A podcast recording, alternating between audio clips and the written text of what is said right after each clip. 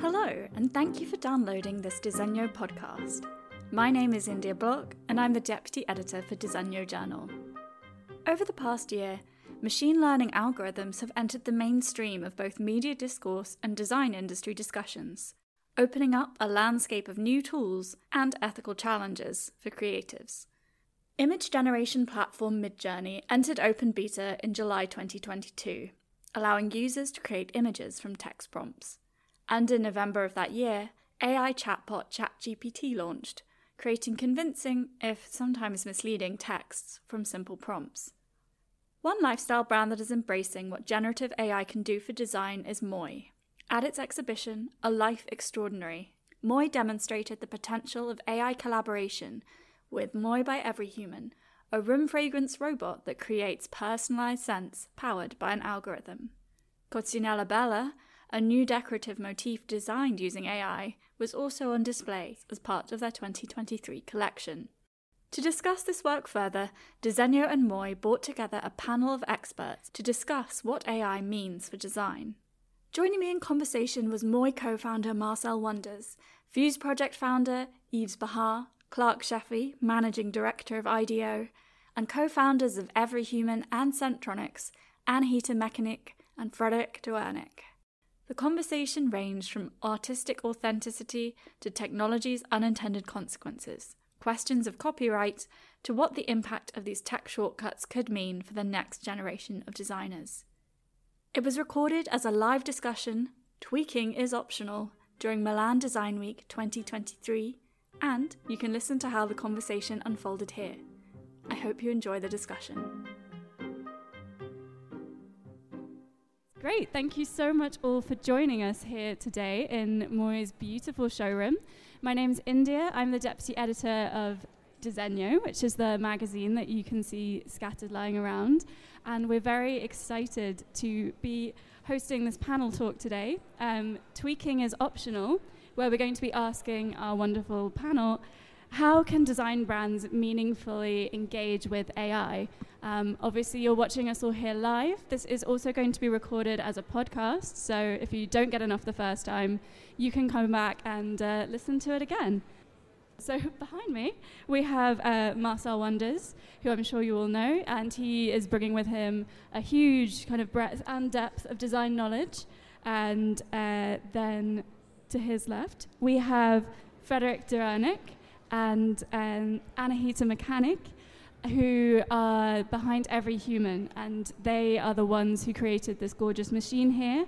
Hopefully you'll get a chance to try it, but it allows you to harness AI to create your own personalized room scent. And if you want to get started, there's little QR codes dotted around the room as well. And then behind Anahita, we have Clark Scheffy, who is here from San Francisco, and he is the Managing Director of IDEO. And then, of course, we have Yves Béhar, who has been working at the forefront of technology for many, many years and is the founder of Fuse Project. I guess to kick us off, could you all give a little brief intro to what you do with AI in your wheelhouse, if you are using it currently, if you plan to use it in future? Yeah, let me kick off that I don't do too much with AI, but for this event I thought, why not let AI answer this question? So I asked ChatGPT what's going to happen in the coming 10 years, and ChatGPT wrote this. It's going to debate 3 minutes, a bit long, but I think it's a good kickoff that we can discuss. Artificial intelligence, AI, is revolutionizing the way we live and work, and the world of style and design and architecture is no exception. In the coming 5 to 10 years, AI will transform these industries in ways that were previously unimaginable. One of the most significant ways AI will change the world of style is through the development of virtual personal stylists.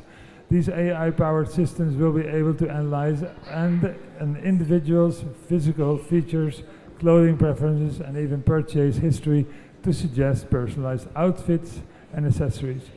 This will make it easier for consumers to find the perfect outfit for any occasion without having to go through the frustration of trying on multiple pieces. AI technology will also change the way products are designed. Designers will use AI to stimulate real-world scenarios and test different products before they are even created. This will help to reduce the time and cost of developing new products and minimize the risk of product failure. AI tools will also facilitate the creation of custom designs for the consumers, allowing them to participate in the design process and personalize their products. In the field of architecture, AI will make the design process faster, more efficient, and more sustainable. Architects will use AI-powered software to predict how the buildings will look, function before it's built, allowing them to optimize the design for energy efficiency and environmental sustainability. AI will help also architects to quickly generate solutions for complex structural problems, saving time and reducing human error. In conclusion, AI has the potential to transform the world of style and design and architecture in the coming 5 to 10 years. It will facilitate the creation of personalized products, enhance the design process, and improve the construction industry. While some people may worry about impacts on AI on their jobs, I think there's a few here maybe, the reality is that AI will create new opportunities that we will have yet to imagine. It is an exciting time for these industries, and we are poised to witness a transformational period driven by AI, as AI suggests us to understand. Yeah, AI seems to have a very positive vision of its future. I would like the wardrobe from Clueless, so if I could have a personal AI stylist, that would be nice. But I'm a bit worried now that AI is going to take over my role as moderator. And actually, that kind of brings me I'll return back to my original question, but could I get like a show of hands of everyone here? Have you used an AI? Have you played with AI? One of these ChatGPT things, Midjourney? Yeah, that I would say about half of you. Is anyone worried that AI is going to take their job? Oh, only one, okay, two people. And they both work in media. Oops. Okay, this is good, so everyone is feeling... Some surprise is going to be made. What, do you think that AI is coming for everyone's jobs? I think a lot of people are going to just have to come up with new plans for their lives. Okay, you heard it here first. Frederik and Anahita, could you tell us a little bit more about the way that you've been working with design in your practice? Yeah, the core of what we do is exactly what ChatGPT suggested, is that we allow people through AI to create their own scent, their own custom room fragrance, and it's ultimate luxury offered to a technology platform which was before unimaginable. Yeah. I would say for me, the interest that I see in AI coming from a scent designer background is that it just opens the interaction with a medium that's still quite inaccessible to pretty much anyone. So it's really, using AI like the pedal assist on your e-bike to be able to get further than you would ever imagine. And then, the human machine interaction of the creative process continues, but that's the exciting and the novel path in terms of scent design that it offers at the consumer level. Yeah, I think it's really interesting. What you're doing is almost kind of democratizing access to scent, but it's not per se putting perfumers out of a role. There's still a human element. There is, well... Not yet.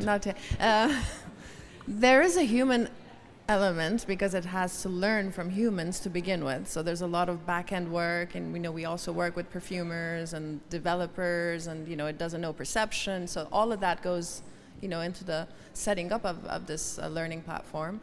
But in this moment, it doesn't rely necessarily on a perfumer to continue creating, because it is a source of creation. The palette of ingredients are there, and there's billions of possibilities. But it is very much still an interaction between human and machine. Great, thank you. And Clark, you're coming from San Francisco, the beating heart of all the tech companies, the places that are making these tools that we're all just going to be living in the world they create. Where do you come from with AI? We're diving headfirst into it and using it in as many ways as we can right now. If you read, if you ask engineers who work on these tools how they work, they can't exactly tell you. So they don't know what's going on inside, really. So as designers, we need to be out there working with it, or it'll work us. So we're diving in. We're using it, I'd say, broadly as a kind of creative partner, sometimes to help synthesize insights, sometimes to contribute ideas. One of my colleagues wrote a script to ask AI to critique every idea they had on a project, and came back with some really negative opinions. So they rewrote it to say, could you please constructively critique? And that was actually quite helpful to the team. So lots of experiments happening, and just trying to be in it as much as possible right now. That's very interesting, because there's been a lot of discussion. Obviously, I'm a journalist, and coming from that background, a lot of publishing houses are setting out how they want to use AI.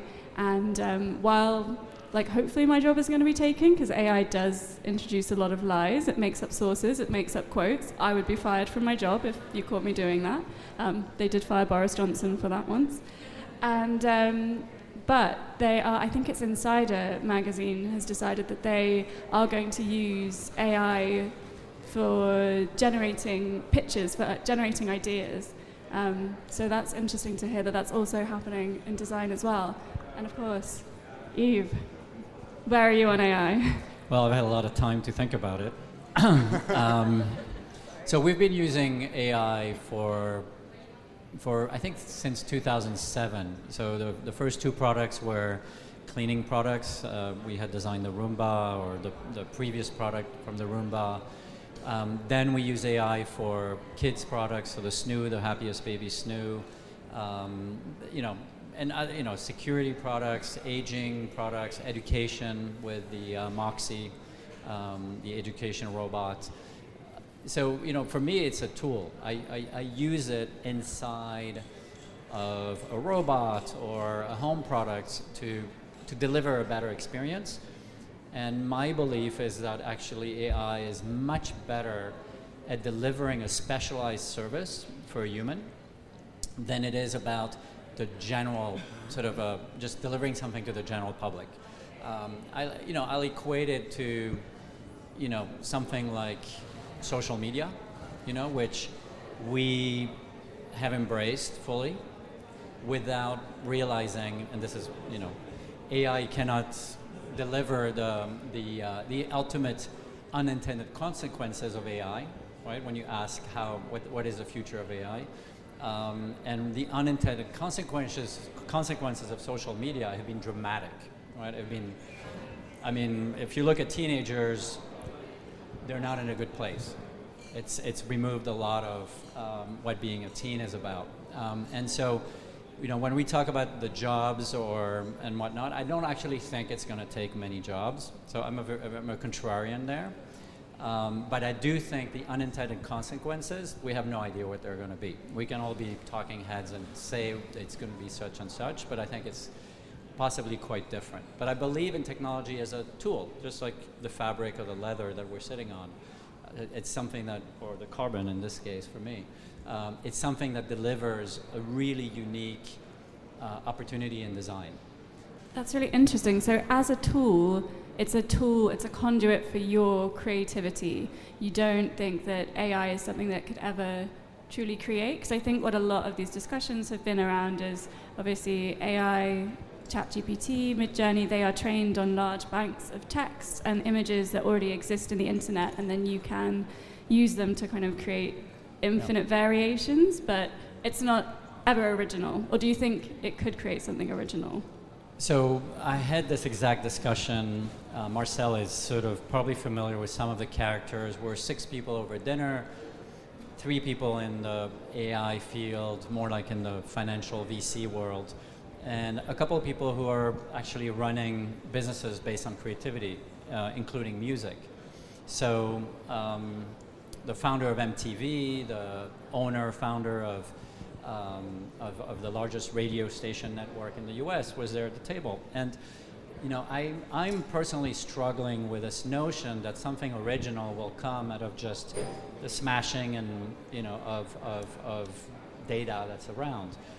And he said, we use lots of AI. We use lots of AI to predict when, you know, a song that's taking off, when it should play, how many times an hour it should play, in which region it should play, at which time, et cetera, et cetera. But every artist who, you know, who has tried so hard to get a hit, right? I mean, every, those big artists that we know want to get a hit. And the ones that have like a big room of people like helping them, like that use AI and other tools to sort of predict what's going to be a hit, they all fail. And so they give up on it and they're like, I'm just gonna do what I love. I'm just gonna do what, you know, what makes me happy as a musician. And this is when those artists have a hit. Why? Because what we react to without knowing as human beings is authenticity. And the authenticity can be seen in design, in music, and the arts, etc. And I don't know, personally, I don't think that AI can deliver authenticity. I think humans can. It can do lots of things in the background, but I don't know that it will create what we celebrate as in the creative fields. Anahita and Frederik, I wonder if you have any points to bring on that, because there is something that is being created every time someone interacts with one of your machines. Is that AI creating something, or is there human involvement, the kind of magic ingredient that brings authenticity? I think what we see when people interact with the system is the fact that they've given input and the depth of the input that they're giving creates a connectivity to the product that comes out. And I think that's very crucial. So if you know, we've been playing around with different variations of what we do in length and how we get people to engage with the system, and that determines for a lot how much value they give to the product that comes out. So I think there is a lot of if you go to authenticity, how that's being perceived, it has a lot to do with how things are being packaged or how it's being communicated or how the engagement is with the end user. I'm a little bit on the opposite front. I do think that something as authenticity at a certain moment technology will understand. Because if you look at the vastness of data that is available, you know, and how fast technology is iterating, I have no doubt that it will, you know, it will understand that someday. I think what's the core of the experience that we offer is that the technology is allowing you to have access and I would say an authentic relationship with, again, a medium that typically you just sort of take off the shelf. So it's a bit of a counterintuitive in some ways, but it ends up being a very personable, intimate, a lot of conversations that come out of once the person has smelled the scent are also, it's like a real heart opener. Once they've smelled, you know, they've traveled in time, space, all the wonderful things that we know scent can do in terms of our emotions. So you're connecting with whomever the visitor, the user is on a totally different level than the current model, you know, I go, I pick up something and I leave. So I find that really interesting. You know, again, it's a tool that we use. It is also a creative source. And the blend of the two allows you to just really have this very immediate access to a sense that's a little bit forgotten. You know, if you put it on the realm of all the other, you know, vision and sound, you know, smell is still a little bit the underdog. Okay. Yeah, just go for one it. Thought that Yves, you triggered for me on the music hit in the news today was the track created by a fake Drake and The Weeknd, which obviously made everybody panic. So I agree with you on the outfit. It was a hit, right? Yeah, it was a hit. Enough of a hit that all the major platforms pulled it off, and they're trying to figure out who did it. So, and are talking about leveraging copyright infringement and all the rest. So. I think it's going to force us to actually start to bring a lot of different shades to what we mean by creativity and maybe authenticity. And I agree. I'm nervous in my business that if we do work that AI is involved in, and we're having to deal with this at the legal side, if we deliver a product or an outcome to a client, did we do that? Or is that the, do we have to check that license agreement that we signed with the piece of AI software? Right now, actually, they're quite open and wonderfully free. Most of those agreements are not in place. You can do whatever you want and claim it as your own, but beware if you do something like the Drake weekend hit, because then someone's going to come knocking. So it's interesting. I don't know what I think we're going to have like 100 different shades of creativity very soon because of this. Yeah, I think that's really interesting. There's also, I know that people are feeding Kanye West's voice into the AI, and then they're getting him to cover songs, and it's this kind of strange thing of like, oh, I wonder what my favorite singer would sound like if they covered this track that they haven't ever sung, but then also with a contentious singer. But also and that, to that point, in a way, that becomes a new kind of authenticity, right? It was like authenticity for perfume, if it is yours. I mean, think about what the industry has done. Like people used to be kings and queens or bums in the street, right? And then there was the Industrial Revolution, and suddenly the average level of human behavior or human the relationship with the artificial reality is getting better and better. But at the end, it's also very medium, right? Now we start to get to the point that, you know, I can live as a king and a queen because I have my personal perfume. Now we get to the point that finally it's like we elevate the opportunity of the industrial society. So and this, to the point, authenticity, I think is,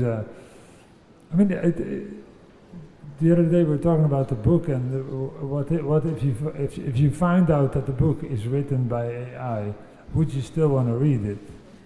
It's a super interesting question. I think most people would say, yeah, well, don't want to read it anymore, which is weird, no? Same story. I think there's also the curiosity element. I'd want to see if a book by AI could move me. Yeah, no, I can see people. Okay, who wants to read the second book then? You know, I got a chance to go to the Triennale here. I think it was 2 days ago, and there's an Ettore Sottsass exhibit there, and a quote from him, which I will murder here, but the paraphrase is basically, when I go to a museum, the objects are dead. What I want to see is the life experience that led up to that. I want to know what led up to that, and that's certainly missing from AI. So we don't have, to the point of the book, if I read a book and I know someone is pulling on their experience, that's a human connection, versus the product is kind of just empty if we don't have that underneath story, I think. Yeah, but we can make that, huh? Yeah. We can make it right there. That's not so complicated. I was interested in that you jumped straight there, Clark, to this anxiety that something that you co-create with AI could cause like legal issues about ownership, and what does that mean if you have engaged with intellectual property in that way. But do you all as designers, are you worried that someone could be right now feeding your work into an AI? That one day we could just type something in and be like, oh, this will design something in the style of Yves Béhar. That already happens every single day. I mean, the amount of copies of all of the designers that are here that exist in different forms is out there already. So we know what that is. That's called human intelligence, artificial intelligence. So, yep. So I think we stopped getting worried about copies, even though we try to defend our work and we have protections and whatnot, but we've stopped worrying about it, maybe for one reason, which is they're so easy to spot. They're so easy to, because we have reverse visual search on Google, because we have all this, you can find, actually AI will help you find copies of your own work. AI will help you find maybe AI-created copies of your own work. The AI hunting down the AI. I'm sure there's several sci-fi films that have used that as a plot point. So that's what teachers are doing today, right? Because student essays are being written in ChatGPT, and the teacher takes the essay, puts it up and says, ChatGPT, did you write this? And ChatGPT comes back and says, yeah, I wrote this. And also a kind of extra question that's in this sort of wheelhouse. Do you think you have a responsibility as creatives to let your audience know that something was co-created with an AI? I mean, I know you said that we can kind of spot something, that if something has had that sort of robotic hand, but do you think it's something like now magazines say whether a model has been photoshopped or not? Is it important to flag that, or do you think it's something that everyone's just going to assume AI was in here in some way? Well, our practice, I mean, we're called Algorithmic Perfumery by Every Human, so we're pretty, I think, transparent about what we're doing.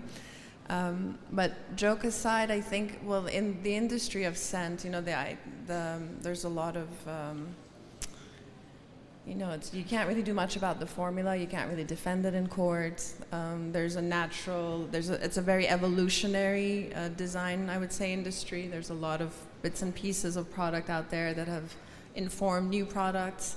And someone who's maybe well-versed in the development of scent might recognize, okay, this smell, you know, is affiliated with that, but, and of course the end users also, when they have a scent and they smell another brand that has done a Me Too or something very similar, also, you know, pick up on that, so you don't necessarily need to be an expert.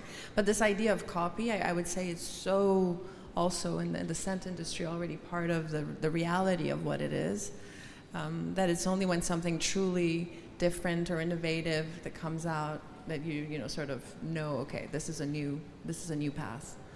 And in our case, you know, what's interesting is what the platform creates with the user, then they can also create more variations of it. We give them access to the formula and they can tweak for themselves. And then they can share that formula with others who can then build upon what they've done. So it's a very, I would say, kind of, you know, open in terms of that, for us at least, compared probably to the industry, which is still very secretive. Yeah, I didn't realize until very recently that it was very hard to trademark a scent. Clark, do you have any thoughts on whether you've got a label? I mean, you're diving into AI now. Are you going to tell your clients, are you going to tell your customers when AI has been involved? Ongoing debate. And I think it's going to be, again, it's going to be shades of things. If you're using AI to gain inspiration and you use that idea and develop it further, I don't know that that's any different than seeing a museum exhibit and thinking, oh, that's a good idea that they approach that problem, and it unlocks how you're thinking about a different problem. But I think if you're actually presenting work and claiming it as your own that was produced by a machine, that's, I don't have the answer, but that it's more challenging. Well, we already know that Marcel is publishing books and pretending they're not written by AI, but what would you genuinely... Where do you stand on flagging up whether AI has been used in your creative process? Yeah, I think ultimately it depends really on to how far an extent is the AI part essential to the creation of a thing. We made the videos near to the KISS chair. We made them with AI. We made the avatars. We wrote the stories. The formula, the text formula, and it's all done with AI. It's very clear. Deliberately kept it very clear. Also, it's fun. So I think it's healthy to be clear about it, but it's like at some point it's hidden in everything. No, it's not. Do you have something to add to that, Yves? I can see you. No. My thoughts are more, I'm not worried about us. I'm not worried about people who already have the skills, you know, to sort of enhance your skill of writing with ChatGPT, or to take some visual imagery of the things you create and kind of merge them through AI, through something else. To me, though, those are legitimate uses of a technology, which again is just like fabric. It's just like other technologies that are out there. What I'm more worried about is what got me, and I think some of us in this room, to be good at something is probably when we were teenagers and you were a little angry at the world and you wanted to like learn something your own way. And so some of us started drawing, some of us started programming. A lot of my friends in San Francisco, Silicon Valley, technologists, where learn how to program, right? Some of our friends that are here learn to write and became beautiful writers. How did that happen? It happened because you spent 10,000 hours on it. It's because you were drawing until your fingers had calluses and were bleeding from it, right? That struggle, that need to master something, that drive to mastery. How is somebody who is a teenager today going to have that drive when all they have to do is the shortcut, right? So they're going to take the shortcut to write something. They're going to take the shortcut to program something. They're going to take the shortcut to draw something or to date. How are they going to have that mastery which carries them through life? Because it's a passion, it's a love, and it's something. Once you're good at something, you get better at something. You pursue it for the rest of your life. And that's what I'm more worried about than simply how we use it as, people that are fairly good at what they do already in our work. That kind of brings us nicely to a topic I wanted to get onto, which is the ethics of AI. And I think you've brought up something really interesting there, that you've got to think about what it's doing to future generations, but there is also this question of labor, of reimbursement. Are you taking away from people if you're just reducing them to writing prompts into an AI? Do you also see this as a way that less scrupulous companies might use these shortcuts to not have to pay people to do it? So I don't see, as I said in the beginning, I feel that it's more, the issue is more around skill building than taking the jobs of today. Let's face it, this is a subject that is the trendiest subject of the day, the week, the month. Maybe for good reasons, but we've seen those subjects, those discussions before, right? Whether it was the metaverse, whether it was, Bitcoin, et cetera, et cetera. And has it fundamentally changed the way we are today, or has it not? For example, we've spent trillions of dollars developing AI and robotics to replace factory workers or people who pick up things off the shelf and put in a box and send it to you via Amazon, or taxi drivers, right? With intelligent driving technologies. We're spending all this money to replace basically very low-cost labor. People who are making 20 euros, 30 euros an hour. And I don't think it's working. I don't think we're replacing taxi drivers anytime soon with a $150,000, bunch of cameras on top of the roof. So maybe we'll be replacing some high-end jobs with AI.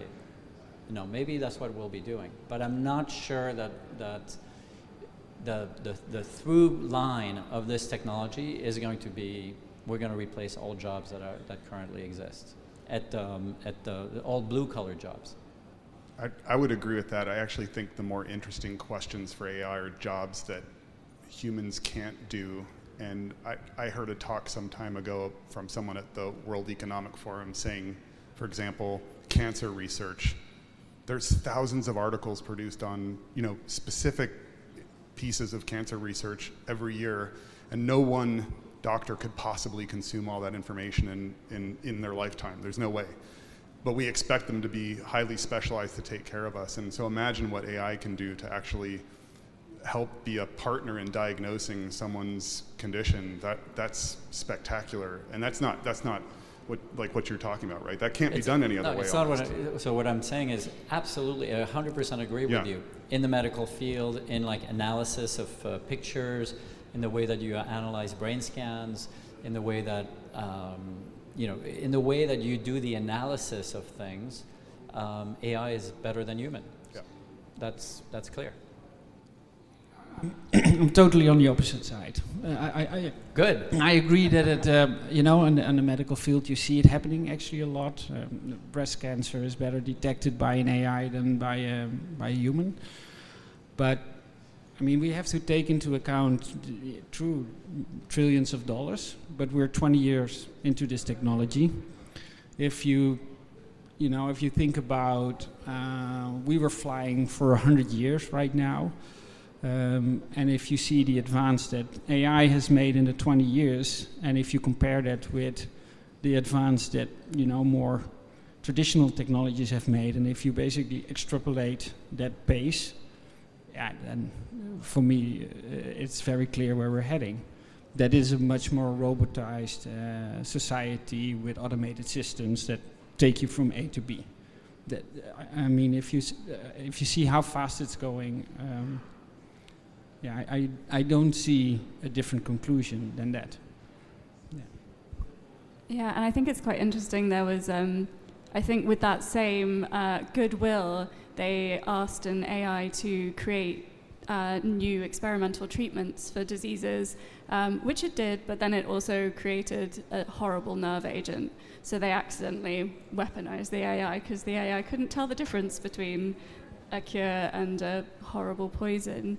But that's interesting what you were saying about that actually you feel the rate of progress has been very slow because there has been so much money put into this technology, and also I don't think it's slow. I think it's extremely fast. Oh, sorry. I think it's extremely fast, and I think as well. I think what there is a super big interest from society, from interest in society, to it's the economic laws that are there to basically cut down on cost. And it's a calculation that you can do, and that's basically driving an investment. And it's a very understandable. I'm not agreeing with it, but it's a very understandable logic that's behind driving this innovation, partly. Do you think there's a kind of destructive urge for it as well, though? Because just to train a single large language model, you require so many resources, so many computers, so many data servers. They all have to be kept in a very cold, undisturbed state to process all of that kind of computing power. Is that something, I mean, actually I'd be interested to know if that's something that you think about when you're creating your perfume. Do you know the environmental cost of the AI that runs it? I don't know the environmental cost of the AI, but I know that we're not pre-producing thousands of bottles that aren't being bought, and all of that. So I guess I'm avoiding your question by putting the focus elsewhere, and I'm not telling you what I'm doing. I don't know, to be honest, and I think we're still small. That I think we humbly are not probably contributing much to that. But yeah, for us, it's more the small size, made to order, in real time. Get larger if you like it, and that's a little bit more our interest around how this can be more sustainable for the industry. Yeah, I think that's a very good point, because part of the point of Every Human is that you're not creating perfume that's just going to be wasted. So much designer perfume, if it doesn't sell, will just have to be destroyed. But to go back to that, Clark, is that something that you think about, the environmental costs of using these technologies? I think probably the more pressing questions are the ethics of the technology itself. I think the environmental impacts, we have to engage that. I would say the discussion we're having more at IDEO is how transparent can it be? How responsible can it be? I think that extends to environmental impact, but also social impact. And how understandable can it be? And right now, and I agree with the comments earlier, the economic pressures are driving some reckless behavior. And as Klein just posted, that many engineers in the industry are actually asking for regulation. It's going too fast. They're having to take shortcuts. They're having to make, frankly, ethical compromises in some of the abilities they're giving to some of these tools before we fully understand the impact. So I don't know, there's might be nice to pump the brakes a bit, but at least to have some principles by which we kind of apply these tools. Yeah, I feel the generally technology is, and provides an environmental efficiency that we don't see in other things, and so I think where it makes sense, these technologies are, should be there. If we don't, if we're more efficient at doing diagnostics, at treating patients, at developing drugs, etc., that's a benefit, right? That's an environmental benefit. But I think, as Carl said, we're going to see tremendous mistakes before regulation comes in, because usually the politicians don't really look at anything until the constituents start screaming. So that's going to take, maybe a short while, maybe a little longer. Probably a lot of destruction on the way. I don't want to be totally doomsday, right. But... Yeah, Yves is saying that our entire youth is going to be destroyed, but I think that is a good point. That I'm more. This is to me. I'm more interested in the human cost for a younger generation, and I think it's solving a lot of. It's going to be solving a lot of interesting lifestyle, quality of life issues for the aging. But I don't, the unintended consequences, I think, generally are for the younger generation. And how do you think, young designers, people who want to get into that world, how do you think they should approach AI? Or do you think it's the role of design institutions to kind of put some, guardrails on how their students interact with it? I don't think so. I think eventually it's for us, the adults, to kind of regulate things. But all my friends who, were tremendously successful at learning software, at learning the program, they all were hacking stuff. They all were breaking into companies, playing pranks on people and businesses. So I think that's where the creativity is and breaking the rules. Now, as long as it's kids doing it, I think we're okay. When it's large economic interest doing it, then or like what we've seen with social media, essentially our social media platforms have been hacked by political, very divisive political forces, right? And so that is another unintended consequence that AI is going to have. I feel like as designers, we're asked to kind of envision a future, and I think with optimism, we create things, right? And I think with optimism, hoping that's a more positive thing than what was before it. And so I think that's, for me, that's why there's really a mandate for designers to be using these tools. I would say for anybody here, if you're a designer, just rather than fear it, start using it so that we can understand it, so that it can become transparent and understandable to the world. That's kind of the designer's job, I think, is to envision more appealing, more beautiful, more functional, more pro-social futures. This tool will impact that. So there's a mandate almost, I feel, for designers to engage with it right now. Thank you so much to my wonderful panelists. Thank you to Moooi for having us. And remember, if you want to listen to this again, or if you want to tell your friends about what an amazing conversation they missed out on, you can find Disegno podcasts anywhere that you get your podcasts. Thank you so much. Thank you, India. Thank you, guys.